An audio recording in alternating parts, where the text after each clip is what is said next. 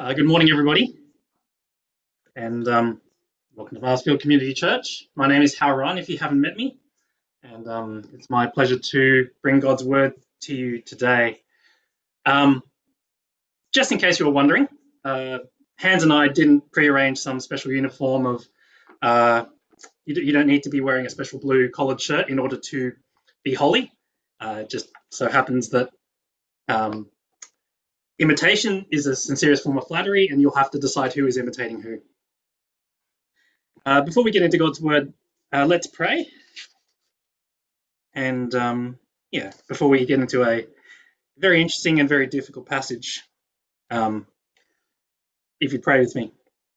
Father in heaven, we want to thank you that you are good. We want to thank you that you, we have your word and that through your word that you teach us and you instruct us and sometimes your word is easy to understand, and sometimes there are things that are difficult. And Father, would you give us wisdom and would you give us your Holy Spirit to understand it and accept it as what it is, which is you speaking to us today? Father, we want to pray. Um, uh, we want to pray for me that you would help me to speak clearly and make things um, clear and easy to understand. Father, we want to pray for all the technology, um, all the vagaries of Zoom and the internet and everything else will continue to work and that we can uh, communicate and talk uh, clearly. Father, we want to pray for my brothers and sisters um, here with me virtually and pray that you would be at work in them, that um, Holy Spirit, that you'd be in their hearts to accept your word as your word and to um, receive it and understand it, and that all of us would be not just hearers of the word, but doers also. In Jesus' name, Amen. I don't know if this has been your experience during COVID, uh, but this is mine, which is that I feel like because of COVID, my world has been slowly shrinking. So once upon a time, before COVID, um, I'd go into my workplaces and, you know, one workplace had 50 people, another had 200, but I, you know, remember most people's names and their stories and um, you know, where they were from, uh, what they did, what they um, what they were doing in their lives. I would uh, be uh, there was a work social committee. There was catching up with old friends on the weekends. There was board game nights. There was Bible study groups. I was coaching one son's soccer team, remembering all the names of all the kids and all the parents and all their stories. I was helping manage my other son's soccer team. I'd be driving my daughter to netball training and trying to remember the names of the parents on the sideline. But during COVID, when all that sort of stuff stopped, uh, my world shrunk and shrunk and shrunk until it was just my house. And it was this room where I spent 90% of the time uh, working online. And, um, I, you know, and there was a 5K radius, and that, that was all, that was my world. Uh, I talk to my work colleagues on chat, chat, but I'd only see them in person once or twice, uh, twice a week. My world had shrunk, and there were days where I could barely deal with uh, my own problems, let alone my children's problems or um, the other things in my family. Can you relate to any of that? Um, COVID, I feel, just sh has shrunk our world. But I did two things that started to help. Uh, one is I started to force myself to get outside the outside the house. So I started taking the dog for a walk, just walking around the neighborhood and seeing the houses, seeing the people. Even if I couldn't speak to them, I could see other human beings. The other thing that helped, bizarrely, was listening to news podcasts. And the one that helped me the most, bizarrely, uh, was the um, BBC World News podcast because it broadened my world beyond just Australia and reminded me that there is a massive world out there that um, was out there. And so uh, you know, there was there was um, problems in other parts of the world that I didn't realize were there. You know, problems with democracy in Hong Kong or um, civil uprisings in Ethiopia or mudslides in Germany, and I like, and not that those are nice things, but it helped me to remember that the world is bigger than just my own personal problems. And sometimes we need to be reminded that there's a bigger world out there, there's a bigger story, and that we're part of something bigger. And so today's sermon is going to help us think about the world that we live in. It's going to help us understand the context of how we live as Christians and the foundation for our, that our faith is built on. You see, Christianity is multifaceted, right? So, on one hand, it is intensely personal, right? Christianity is about you, it is about your sin, it is about Jesus loving you personally and dying for you and saving you. And we learn that this has been part of God's plans and purposes from the beginning and from the beginning of time that He's elected you and He chose you. And He worked out all of human history so that you today can know and believe and follow Jesus. That's one facet of Christianity. But on the other hand, Christianity is also about us. It's about joining a family. It's about experiencing community. It's about us, all of us, standing around a throne by a glassy sea, men and women of every tongue and tribe and nation and culture, and we're worshipping Jesus together. It's about the world. And today we're following that trajectory, right? We're seeing about how we fit in the whole. How do we fit in this world that God has made and his plans and purposes in the world? And so I want to put it to you that Romans is about three things. So Romans 11 is about three things. It is about, yes, technology works. Um, it's about three things. It's about a problem, it's about the present, and it's about praise. And the problem is a big problem. We'll spend most of our time there, but because it's important to understand the progression of uh, Paul's thoughts, and because it's easy to walk a long journey when you can see your final destination, what I want to do is start with our last point first. I want to begin with praise. So if you take notes, that's where we're going, point one, point two, point three. Here we go. Um, so let's start with praise. Come with me to verse um, 33. Verse 33. Um, you may have the heading in your Bible's doxology. A doxology is a word of praise that gives glory to God. There's 101 things we can say about God, but today, Paul focuses our attention on God's wisdom. Verse 33 Oh, oh, the depths of the riches of the wisdom and the knowledge of God.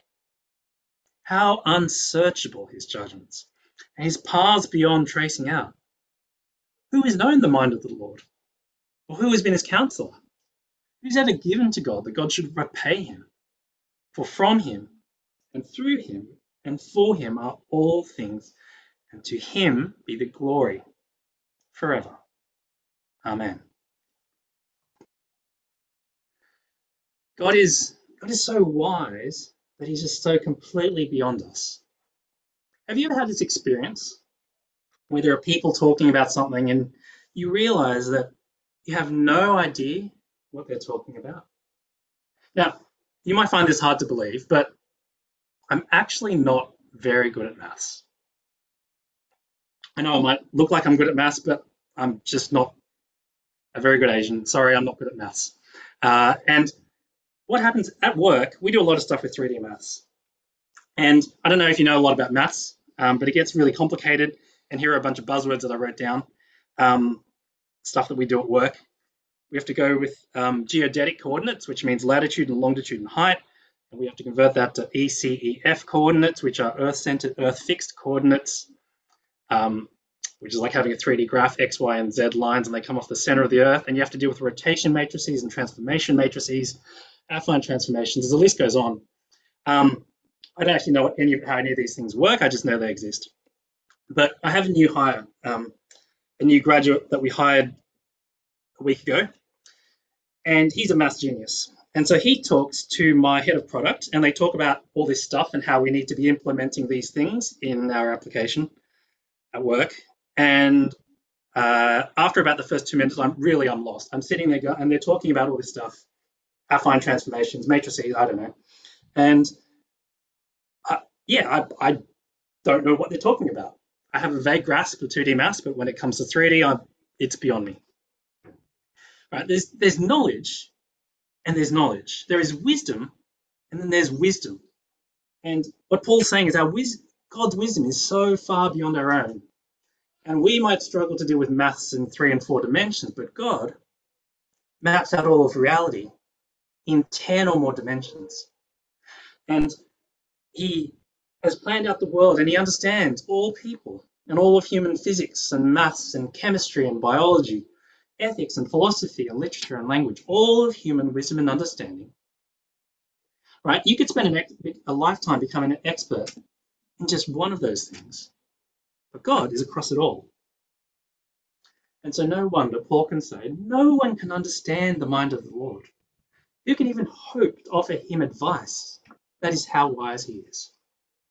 And so, if you take nothing else away from Romans 11, take this away God is wise. He knows what he's doing. And we will see that as we parse the rest of Romans 11. And hopefully, hopefully we'll end up in the same place as Paul, which is praising God for his infinite wisdom. Brings us back to chapter 11, verse 1. Let's start back at the beginning. In Romans, Paul has a problem. Paul has a problem. Sorry, let me update our slides. Paul's got this problem. And the problem is this. If you look at the first century church, or indeed the 21st century church, you'd be really tempted, it might be really tempting to say that God is not wise. In fact, you might be tempted to say, well, God is fickle, he is inconsistent, that he does not keep his promises. Why would you be tempted to think this? Because of the Old Testament.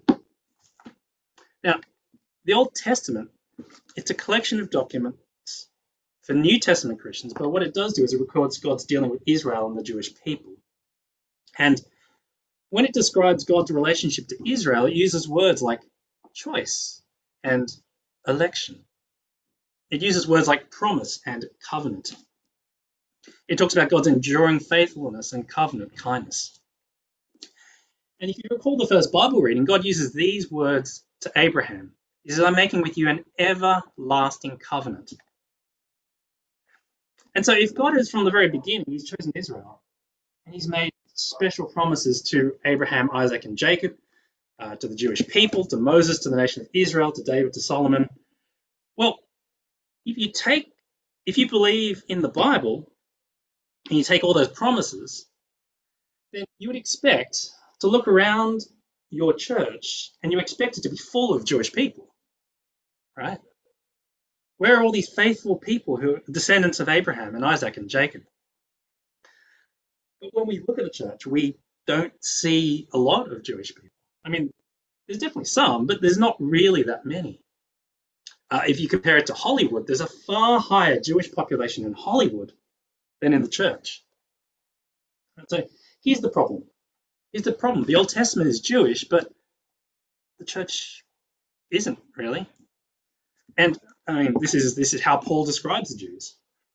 He says, um, actually, we'll start one verse back in the verse just before chapter 11. This is what God says in 10:21 concerning Israel. God, He, that's God, says, "All day long I've held up my hands to a disobedient and obstinate people.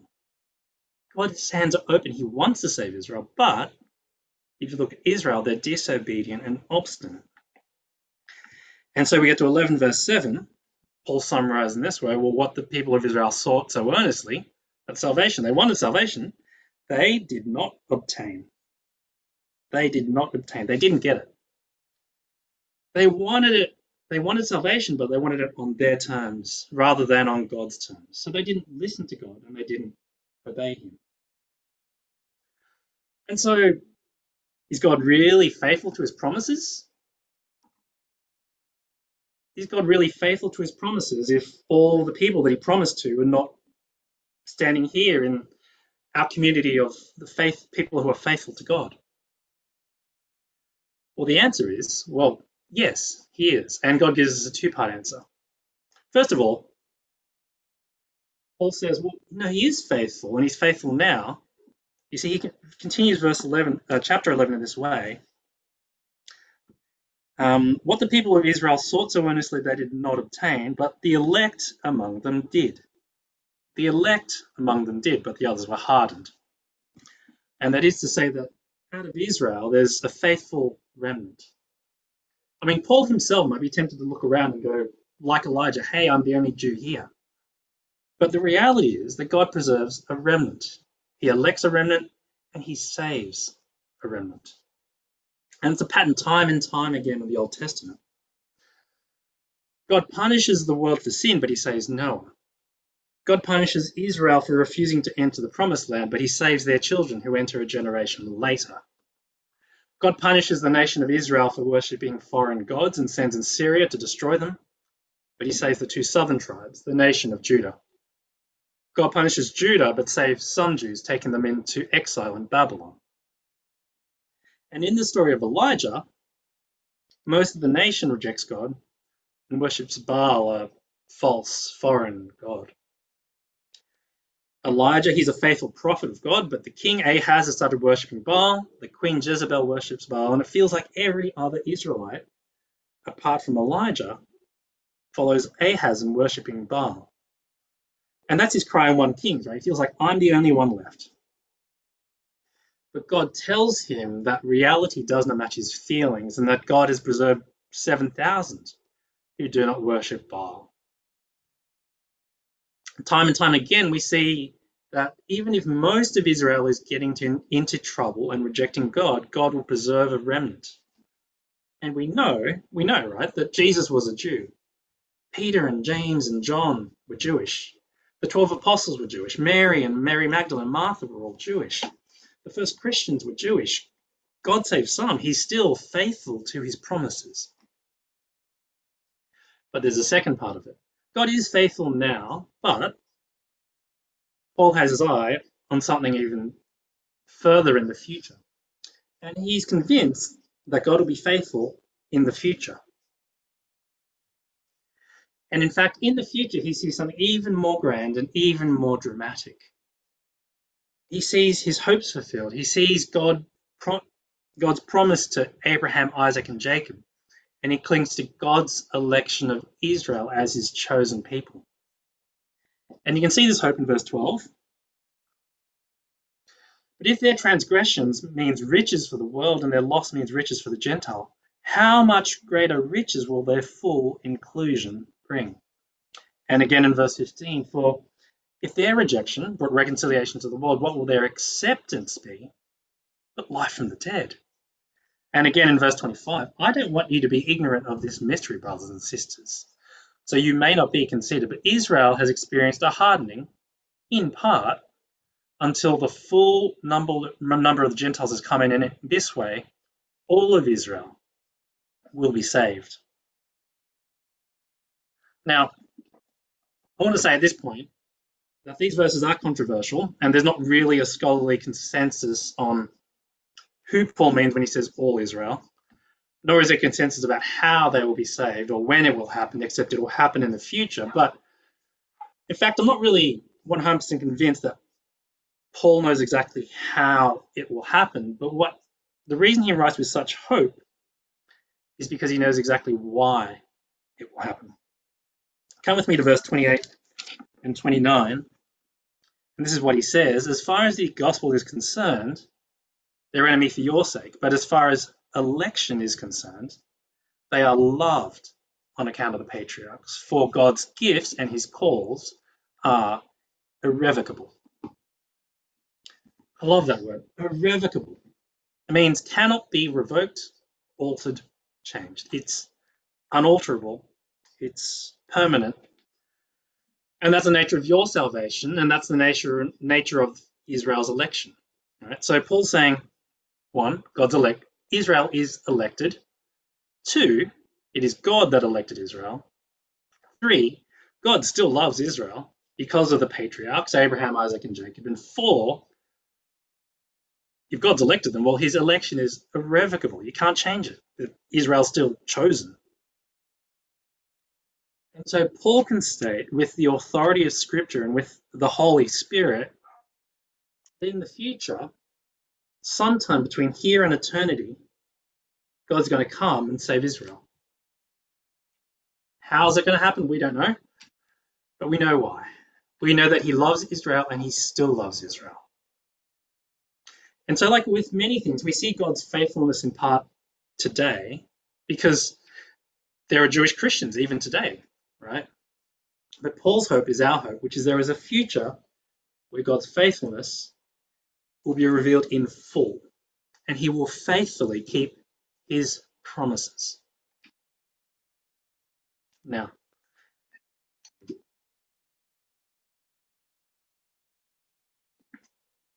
now for those of us who are not Jewish, what does this mean? And it means it means three things. Well, approximately. Um, first, it means that we need to praise God and His wisdom, right? Because one of the most astounding parts of Romans 11 is this: that um, Israel, uh, some of them are saved, but a lot of them reject God, and that's actually part of God's plan to save Gentiles, which is non-Jewish people like you and me. I'm going to read um, verse 11 because it's pretty powerful. Right? Notice the word because. Um, he says, um, so do they stumble to us so as to fall beyond recovery? Not at all. Rather, because of their transgression, salvation has come to the Gentiles in God's wise and his unexpected plans, God uses Israel, most of Israel, rejecting Jesus to bring us to Christ. And it's not what I would have done to save the Gentiles, but then I'm not God. I'm not that wise. And so, if you are a Gentile, if you're not a Jewish person of Jewish descent, then we should be praising and marveling that God would do such a thing in order to bring us into the kingdom. Second, as New Testament Christians, um, we need to think really carefully about what it means to live in someone else's house. Now, if you've ever visited my house, you may be surprised to find out that I'm not a very tidy person. No, Sarah is the tidy person in our family. But me, when it comes to, to mess, I'm more of a conservationist. But even though I'm not very good at being tidy, I find this odd sort of phenomenon at work, which is that if I'm staying at somebody else's house, or if I'm staying at an Airbnb, still somebody else's house, I, I find myself making an extra special effort to tidy. I'll even offer to wash up, I'll wipe down benches, more than often I'll sweep the floor there's just something to being in somebody else's house, right? You have this extra motivation to keep the place clean. You don't take staying there for granted. It encourages even somebody like me to be better than my usual slobby self, right? You can't live in somebody else's house with entitlement. It's something you don't own, so you've got to take care of it, right? And for us, our faith doesn't start in the New Testament at 1 AD. We are unnatural branches. We've been grafted into an old olive tree that goes all the way back to Abraham, Isaac, and Jacob.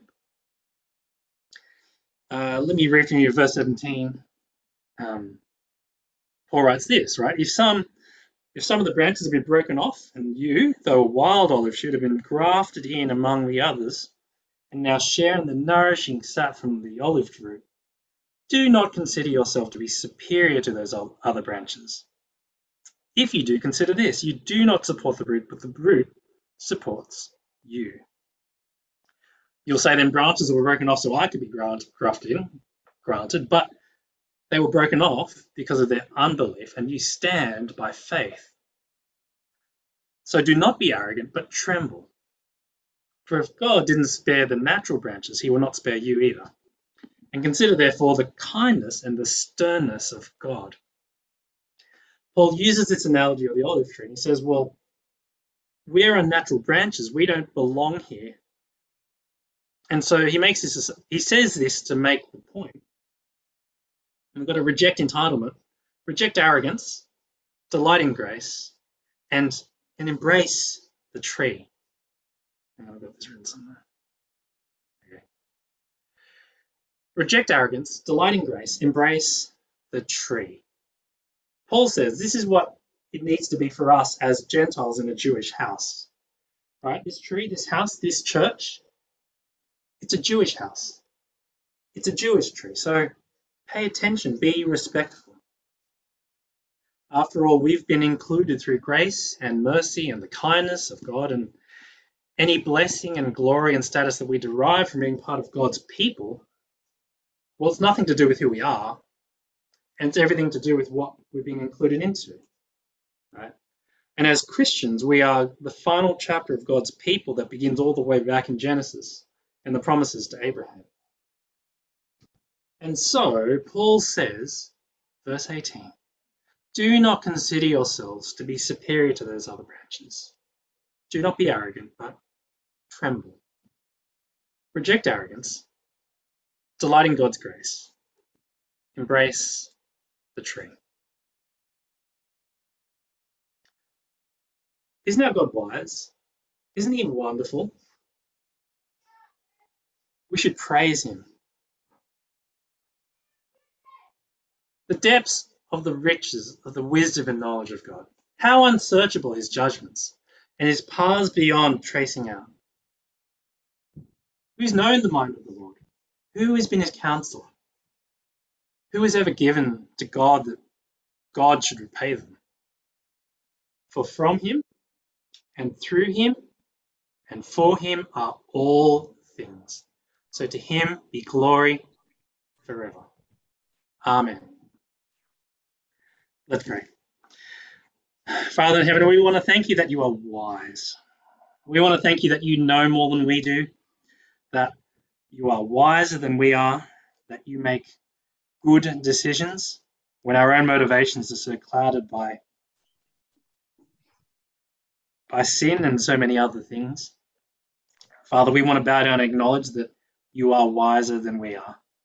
And so we want to trust in your plans and purposes and trust that we can rest in your hands knowing that you know what's going on, even when we don't. Thank you for those of us who are um, Gentiles, not of Jewish descent. Thank you that we've been included into your plans of salvation. Thank you that you've saved us and chosen us and elected us, and that our salvation is irrevocable. And Father, we want to pray with Paul for the Jewish people. We would pray that you would save them, that you would be kind to them, that you would show your mercy and bless them. And Father, we we can stand confident with this with Paul because you are merciful and you are kind and you are faithful and you are wise. And so, Lord, would you keep your promises just like you always have? And would you save the nation of Israel? And Father, thank you for once again for the house in which we stand and the blessings that we get to inherit, grafted into all the promises that you have made to your people all through history. And would you help us to look after it and care for it? And Father, we want to pray all these things in the name of the Lord Jesus Christ. Amen.